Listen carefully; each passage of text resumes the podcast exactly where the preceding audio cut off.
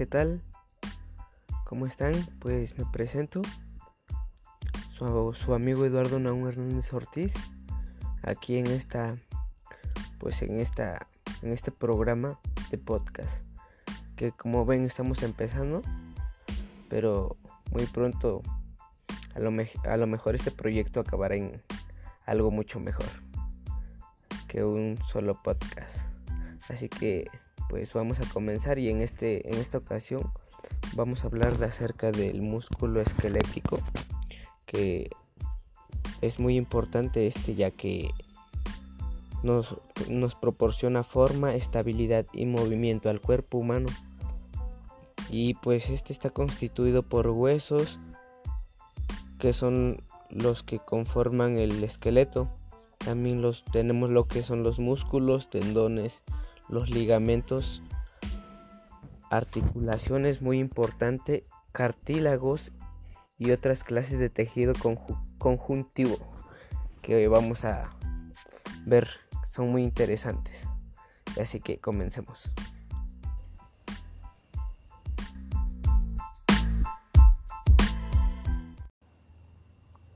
Bueno, bueno, y entonces ya dada su importancia, en nuestro día a día este es muy importante como ya lo, había mencionado.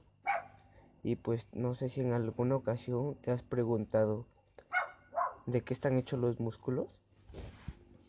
Pues hoy vamos a aclarar algunos datos acerca del pues de esto que es cómo está compuesto el músculo para ir entendiendo más o menos bien cómo es el maravilloso el maravilloso trabajo que pues realizan al momento de funcionar al día a día. ¿Sabías un dato interesante de esto que todos los músculos están hechos del mismo material? Un tipo de tejido elástico, esto es parecido a una goma elástica. Cada músculo está compuesto por miles y miles o incluso decenas de miles de pequeñas fibras. Y bueno, para empezar eh, vamos a hablar un poco de su composición. Pues esto, primero tenemos que saber que hay diferentes tipos de músculos, que son tres tipos. Estos tipos de músculos son el liso, el músculo liso, que este se encuentra pues en las vísceras y en las paredes de los órganos internos y, su contracción es involuntaria, ya que pues nosotros no podemos estar controlando el movimiento de nuestros, de nuestros órganos. Otro de los músculos que podemos encontrar es el músculo estriado. Este pues se inserta en estructuras óseas y las recubre. Su, su función de, principal es proteger y también producir el movimiento y distribuir las, las cargas del cuerpo. Este, este tipo, tipo de músculo presenta estriaciones con las que podemos controlar la contracción de forma voluntaria mediante el sistema nervioso central. Por último tenemos el músculo cardíaco que este pues como su nombre lo indica se, eh, se va a encontrar insertado en el corazón.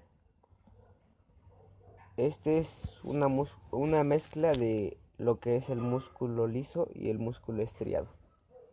Esos son las tres los tres tipos de músculos que existen o que podemos encontrar en el cuerpo humano. Ahora hablaremos un poco acerca de su estructura y ultraestructura que podemos encontrar dentro del músculo, ya que podemos encontrar dentro del endomicio que pues este es el fascículo que envuelve y separa una fibra de otra. Esto es lo que las no las permite estar juntas. También encontramos lo que es el perimicio Esto es el tejido conectivo que envuelve a cada paquete de fibras denominándolo un fascículo. También tenemos lo que es el epimicio, que esta es la capa de tejido conectivo que envuelve al músculo. El, el vientre muscular está formado por fascículos que a su vez lo forman fibras musculares. La fibra, muscular tiene el grosor aproximado de un cabello. Y si lo podemos llevar a un laboratorio y apreciarlo en lo que es un microscopio, pues presenta una apariencia estriada. También podemos encontrar lo que es el sarcolema. Este está formado por dos miofilamentos, los que son la actina, la actina y la miocina. Actina es de un grosor más delgado y la miocina es de un grosor más grande.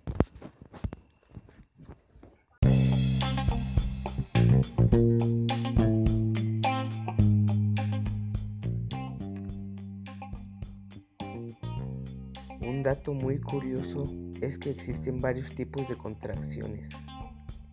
En este podcast hablaremos de algunas de ellas, como las que son la contracción isométrica o estática. En este tipo de contracción, la tensión del músculo no supera la resistencia a vencer. El, músculo no disminuye su longitud y no se genera, no se genera movimiento, aunque sí, sí existe un, un gasto energético. También tenemos, por otro lado, también tenemos la contracción isotónica y la dinámica. A diferencia de la, interior, de la anterior, pues el músculo se acorta o se alarga.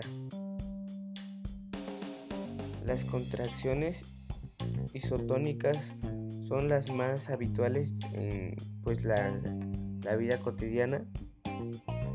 Y en la mayor parte de, los en la mayor parte de los deportes ya que si vas al gimnasio estos son los que más influyen.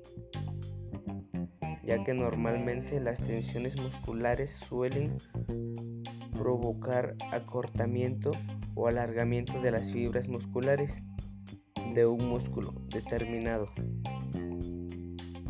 Puede ser de dos tipos, concéntrica o excéntrica. También tenemos la, la isotónica concéntrica.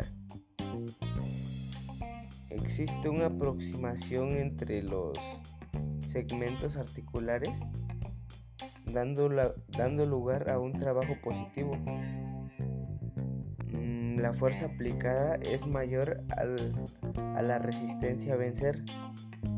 Existe un acortamiento del músculo. Por otro lado tenemos isotónica excéntrica.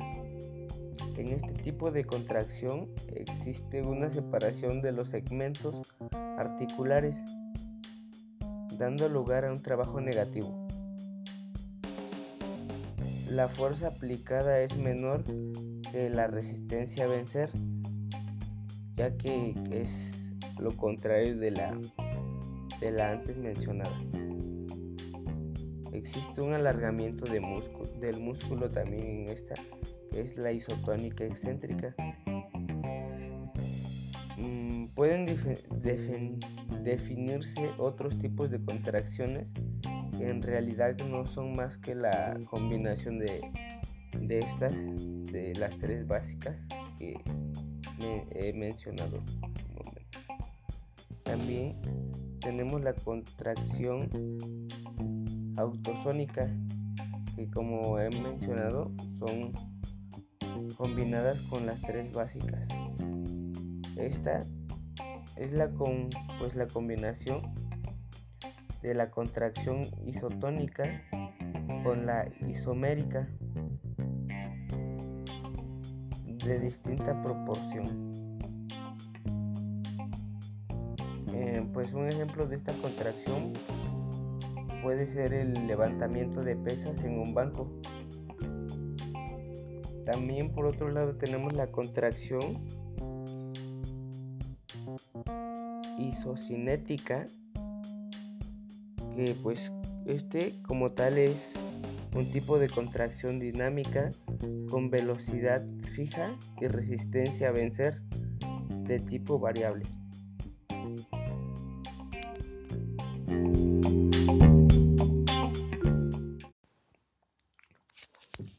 Cabe mencionar también que los músculos tienen funciones distintas, ya que va dependiendo, dependiendo del tipo de músculo, ya sea el músculo estriado, músculo cardíaco o músculo liso, ya que los músculos estriados provocan los movimientos corporales, también tienen funciones como generar calor, sirven como protección de los órganos internos, hacen, hacen posible el mantenimiento de la postura corporal, ya, ya que pues a estos a estas características que tiene es muy importante. También tenemos el músculo liso que estos hacen posible los movimientos peristálticos del intestino y el estómago durante la digestión, ya que estos provocan que el alimento pueda pasar con más facilidad. También dilatan la pupila, contraen la vejiga urinaria durante la micción, aumenta o, disminuye la luz de los vasos sanguíneos, también producen la piloerección y aumentan o disminuyen la luz de los bronquios. Y también, por otro lado, el músculo cardíaco propulsa la sangre de, a través del sistema circulatorio para que así pueda llegar a, a todos los tejidos del cuerpo.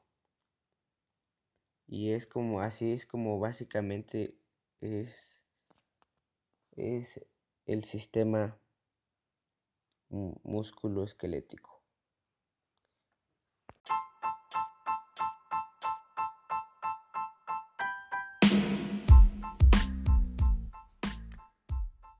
Ahora por último, pues ya que sabes acerca de unos datos del músculo esquelético, de cómo está estructurado y algunas de sus funciones, Espero haya sido de tu agrado y gracias por escucharnos. Espero sigas en sintonía en esta en este gran grupo que vamos a seguir subiendo más contenido aún más interesante y espero y nos sigan escuchando. Hasta la próxima.